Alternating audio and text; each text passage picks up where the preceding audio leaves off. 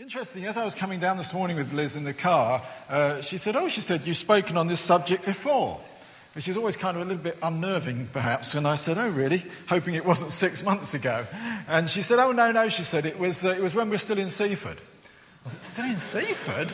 I mean, that's at least 25 years ago, so it's probably 30 plus years ago that I spoke on it before. And I said, Well, I don't remember that. She said, Well, I do. So I thought, Well, that's, I suppose, is good, isn't it? I mean, she remembered it at least. So I had no idea. It's just really quite annoying, actually, because had I known I'd spoken on it before, I could have just got my notes out and used them again. As it is, I spent half the week preparing.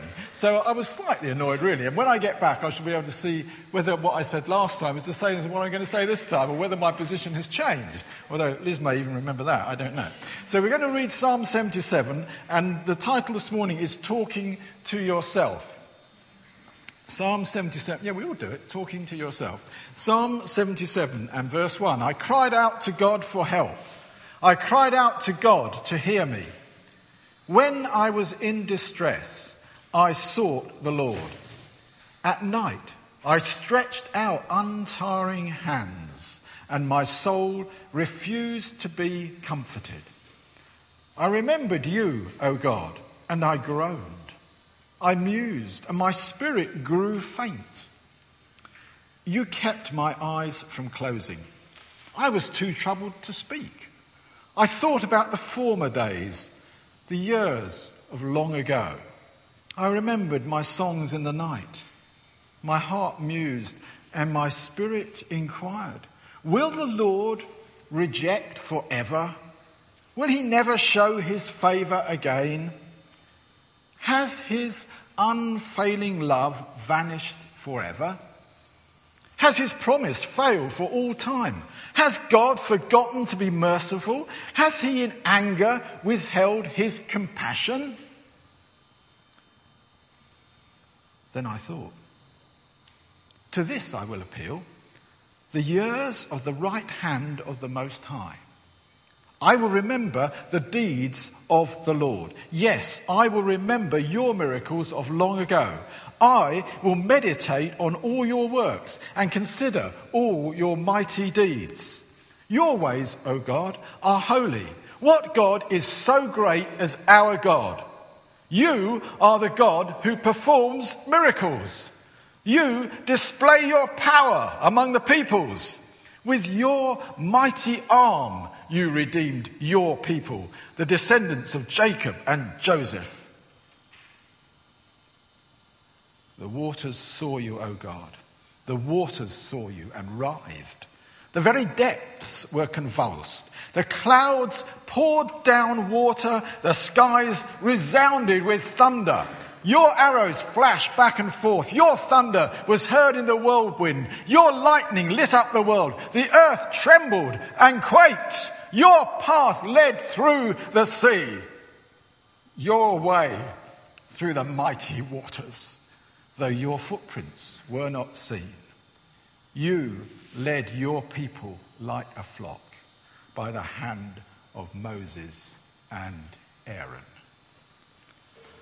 Father, we thank you for this psalmist who wrote these words many years ago when his circumstances were difficult and he was finding life hard, when he couldn't understand what was going on around him, when he was fearful for the future, when he felt that perhaps you had forgotten him and neglected him. And he felt he couldn't communicate with you clearly and couldn't get through to you. Lord, when he wrote those words, he had no idea that we, several centuries later, would be reading them again and thinking about them. Because of the power of your Holy Spirit, Lord, you are able to take words that he wrote then and still make them relevant and useful and applicable to us today. We ask, Lord Jesus, that through your Holy Spirit, speak to our hearts now and help us to learn things from what this man wrote. Amen. Amen. Well, I'm going to look at four sections here. If you look at the way the Psalms are divided, you'll see it has got these little breaks after a few of the verses. Like after verse 3, it has this little word in most translations, it says Selah, which is kind of, let's have a little interlude and think about what we've just said. That's sort of purpose of that little comment there. And you'll find that that breaks the psalm into kind of four divisions. And I'm going to first look at the, the psalmist's position in the verse, first three verses, which speaks of something of his despair, really, with his current circumstances where he was at the time. And then we're going to look, secondly, at his questions in verse 4 to 9, where he's saying, Has God forgotten me? Does God not remember me anymore? And then in verses uh, 10 to 15, we begin to see how he begins to reason with himself and speak to his feelings and to kind of turn around a little bit. And then finally, in the last section, verses 16 to 20, he recalls the power of God and how God has kept his people in the past and has always been there for them. So that's the kind of structure that we're going to look at. This psalm was probably written when the, when the children of Israel were exiles in Babylon. So it's round about the time of Jeremiah when they've had Nebuchadnezzar has invaded the land, the people of Jerusalem have been taken captive, taken off to Babylon, and, and, they're living in exile. So they're living in a foreign country, they're living as slaves or servants. It's not a very pleasant existence. And there's this sense of uh, despair amongst them. Is God still with us? They knew they'd been taken out of their land because God had judged them. Um, has God kind of neglected them? Are, are they now in a wilderness forever, as it were? And this psalmist is kind of picking up, I think, some of this feeling in those first few verses, which speak kind of a little bit of despair. I was in distress. I sought the Lord. I cried out for help. My soul refused to be comforted. Everything around him is kind of bad. Life is difficult. And for all of us, there are times when life gets difficult, when actually it's not going as well as we would like it to go. And that's the sort of circumstance he's in, and he's calling out to God, but he doesn't feel he's getting the answers he would like to get.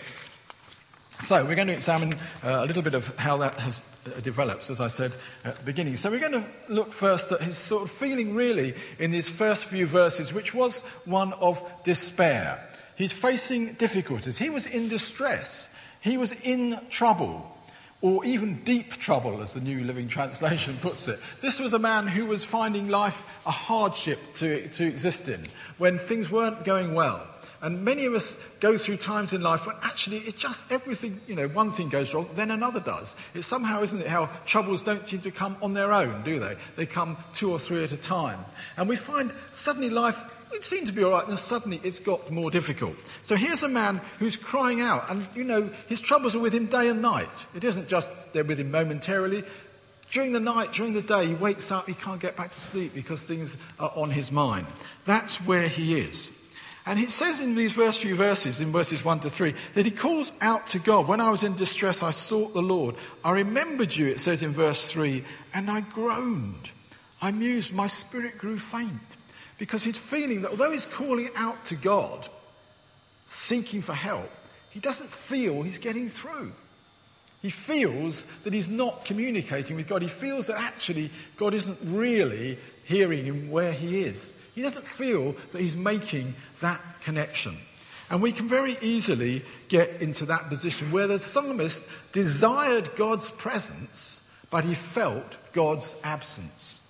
He wanted to get through to God, but he didn't feel that he was near God. He felt far from God. Maybe because of the circumstances around him, maybe just the way he was. He didn't feel near to God. Although he wanted God, he didn't feel he was near God.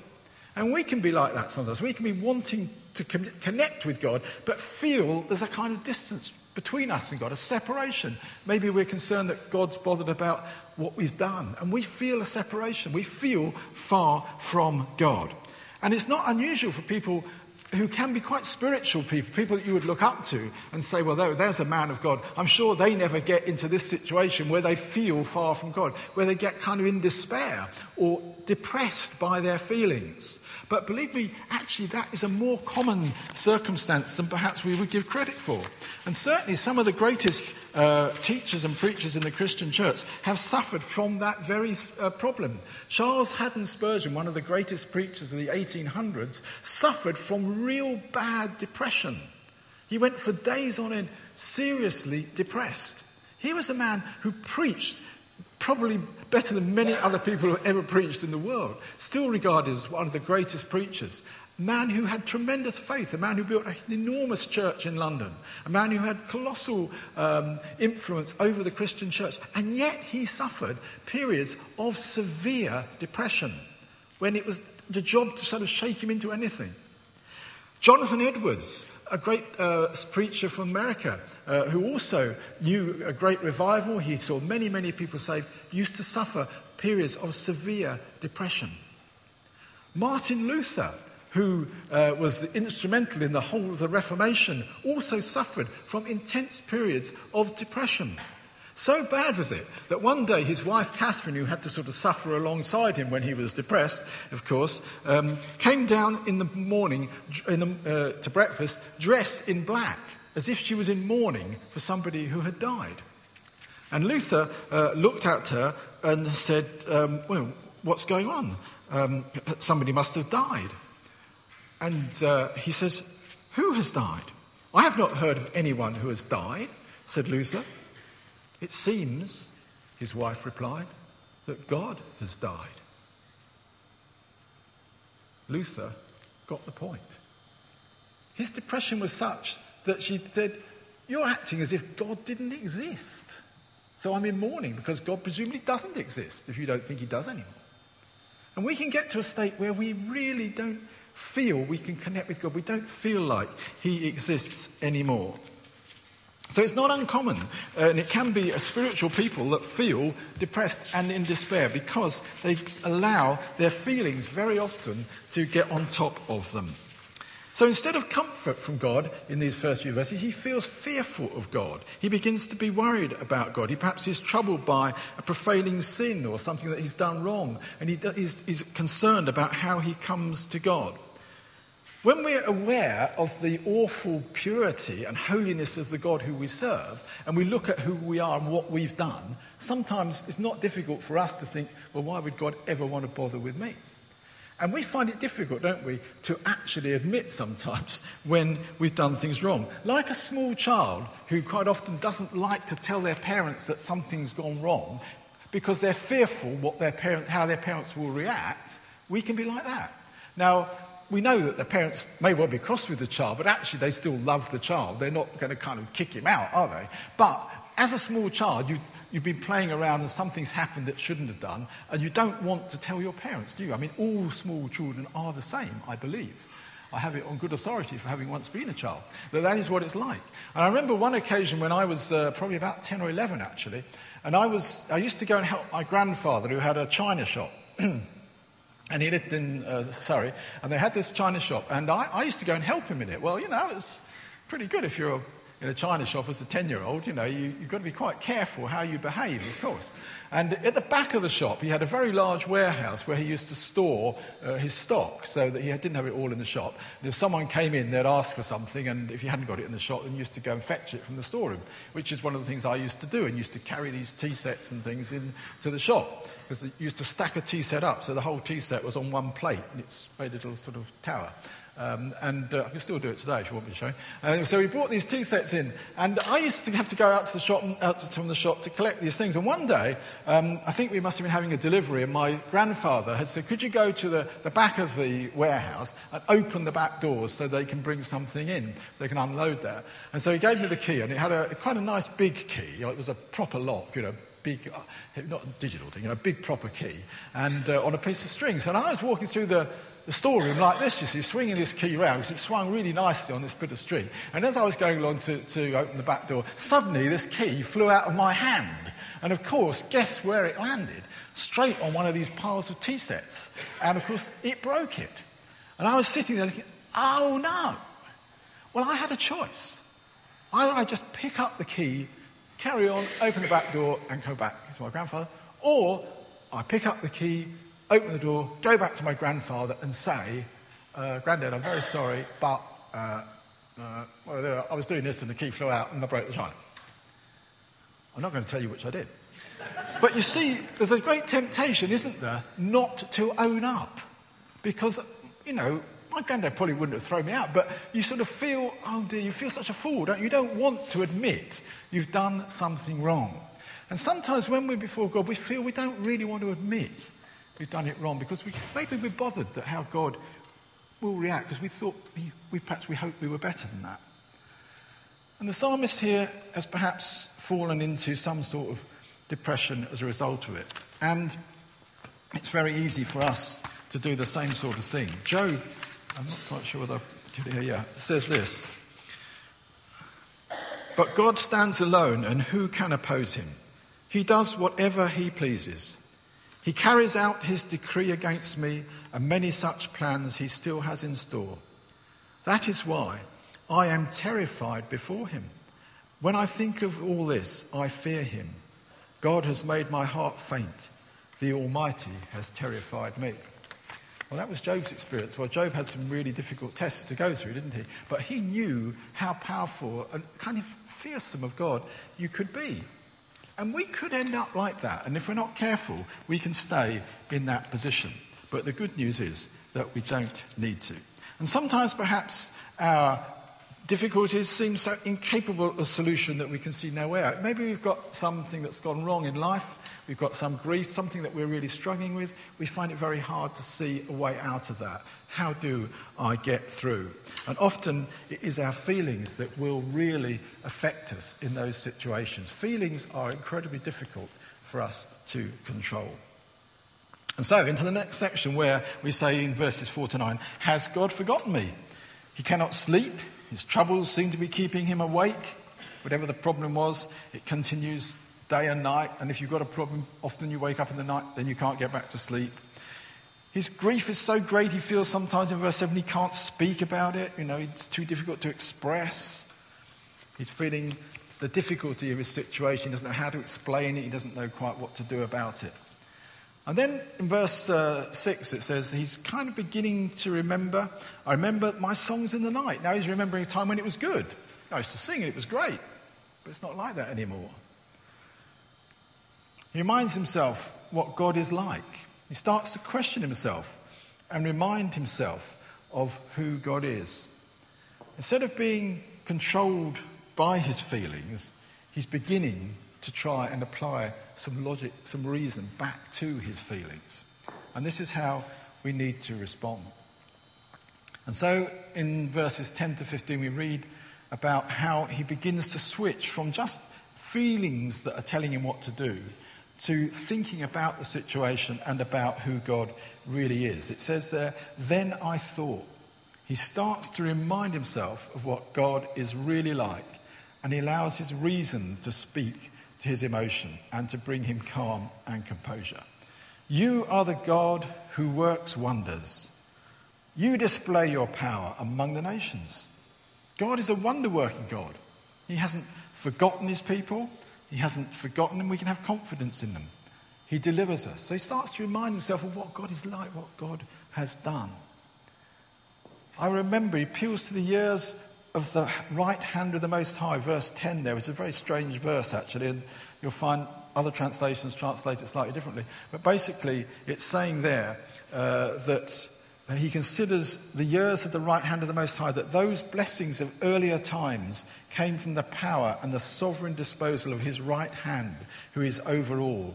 And this gives him confidence. God's right hand is powerful. It, it looked after him before. Well, why can't it look after him now? He's the God who was there before. He's the God who's there now. Okay, life might be very difficult in Babylon here. That doesn't mean God can't do something about it. God isn't there, which is what we might want to think. And so he starts to remind himself of what God is like. And he starts to think about that. And I want to ask you a question here, which you need to think about the answer to. Who is the most influential voice in your life? Who is the person who influences you most? Because times like this, you need to hear the right influence. I want to read you something from a, a, a book by a guy called Paul Tripp, who's writing about counselling, actually. It's quite a long quotation, and I'm really worried that as I read this, half of you fall asleep. So I'm going to be doing my best to look at you so you don't fall asleep. But it's, trying to read is always difficult. It kind of I lose the contact with you. So it's tricky. But I want to get this across because I think he does it very, very well. What is, he says, the most influential voice in your life? In the midst of all the voices that are vying for your attention, and let's face it, there are a lot, there is one voice raised above all other voices that always has your attention. Always. See if you don't recognize this voice from the following description of this voice. I find myself saying it all the time. When people hear it, they laugh. But actually, I'm being quite serious when I say it. Here it is.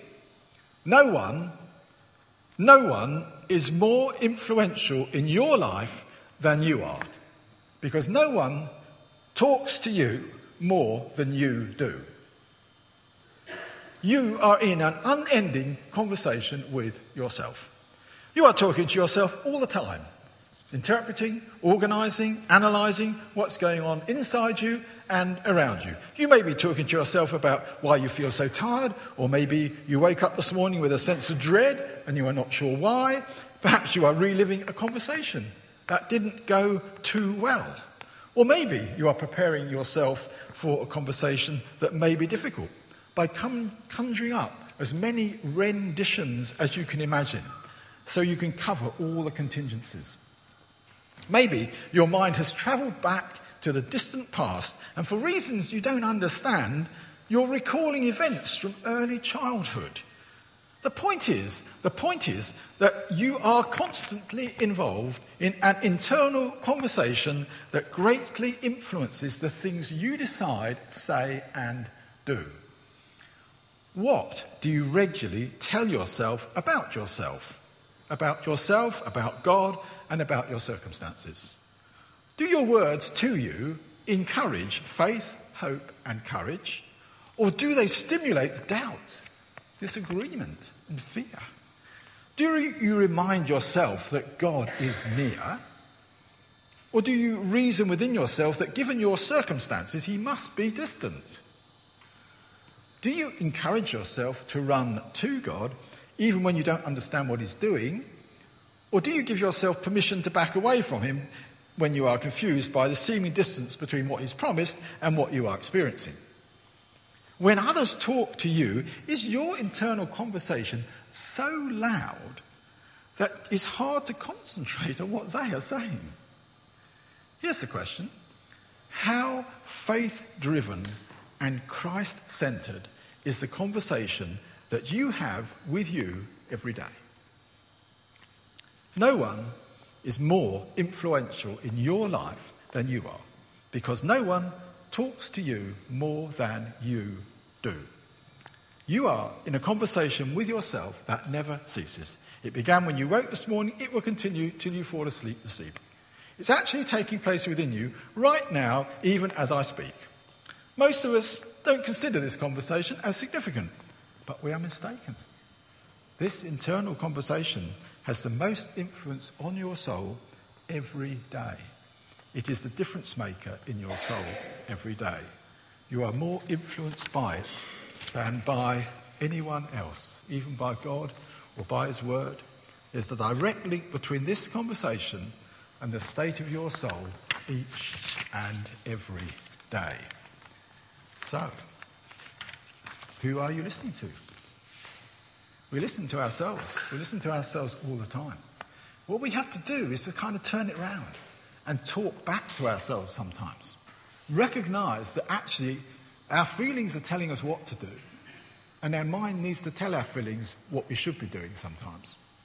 And not just let the feelings direct us in every direction. We need to start applying truth to our situation. We need to be reminding ourselves of the reality of our situation. We need to remind ourselves of the promises that God has made to us. We need to remind ourselves of the past experience that we've had of God. We need to remind ourselves that God is with us. That He said, I will never leave you nor forsake you. That there's no situation that we can be in that God cannot be with us in and cannot see us through, however difficult it may seem. We need to say, Lord, I know that you are with me. I know it looks difficult. I know I'm finding this hard, but I know that you are with me. We need to keep God, as it were, in our mind and on our side, rather than just letting how we feel dictate where we go. And that's something we have to keep learning to do. We need to remember who has saved us, who is with us, who is for us. It says, if anyone is in Christ, he is a new creation. The old is gone, the new has come.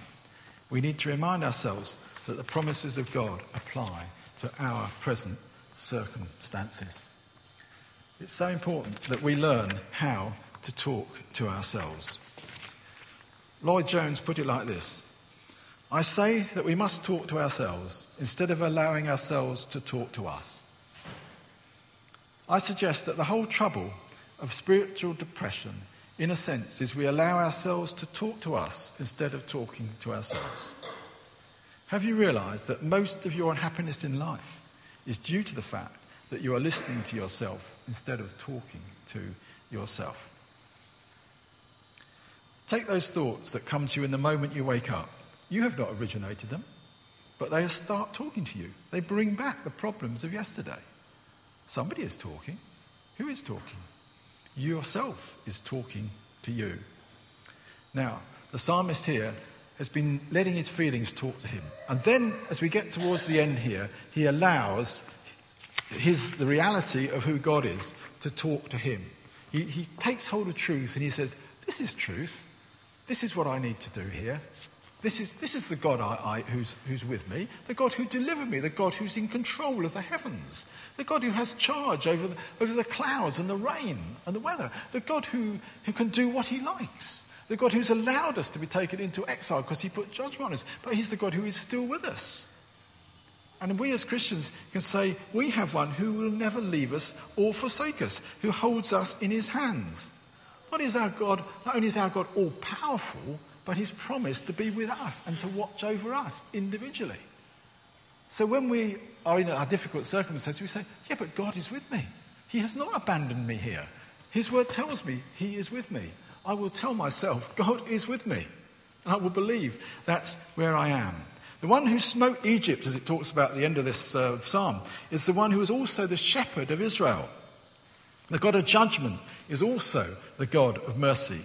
It says, He who comes to me, I will in no wise cast out, drive away, or reject. He is the one who gives peace that passes understanding. He says in John 14, My peace I leave with you, my peace I give to you. I do not give to you as the world gives. Do not let your hearts be troubled, and do not be afraid. We need to say, Lord, that's what you said to me. You said you give me peace. I claim your peace now. I speak to my difficult circumstances, and Lord, I have peace here because of you. And in Philippians 4, it says, Do not be anxious about anything, but in everything by prayer and petition with thanksgiving, present your requests to God. And the peace of God, which transcends all understanding, will guard your hearts and minds in Christ Jesus. Jeremiah was exiled into Babylon along with the guy who wrote the psalm. And he saw many of his prophecies fulfilled, which were pretty bad news, really, uh, because Israel hadn't responded to them and hadn't turned to God. So they were invaded and they got taken into exile. And Jeremiah went with them, he was part of it. And when he was there, he also wrote the book called Lamentations, where he really was in difficult circumstances, a bit like the psalmist, and he, he's kind of finding life difficult. And he says in uh, Lamentations chapter 3, verse 17, Peace has been stripped away, and I have forgotten what prosperity is. I cry out, My splendor is gone. Everything I'd hoped for from the Lord is lost. The thought of my suffering and homelessness is bitter beyond words. I will never forget this awful time as I grieve over my loss. Yet, I still dare to hope when I remember this. The faithful love of the Lord never ceases. His mercies never come to an end. Great is His faithfulness. His mercies begin afresh each morning. I say to myself, I say to myself, the Lord is my inheritance. Therefore, I will hope in him. The Lord is good to those who depend on him, to those who search for. Father, I thank you that we have an amazing God who is a God of judgment. He is a God who is all powerful, but is also a God of love and of mercy and has been so gracious as to reveal that to us. And I thank you that you are with us through every circumstance of life. I thank you that you are with us in the good times and the bad times. And I pray you'll help us, Lord, when our feelings are driving us and when the situation is difficult and life is hard, that we'll remember the God who is with us and who is for us and who will uphold us by his mighty hand. We pray, Lord, help us to learn how to talk to ourselves and stop listening so much to ourselves. Amen. Amen.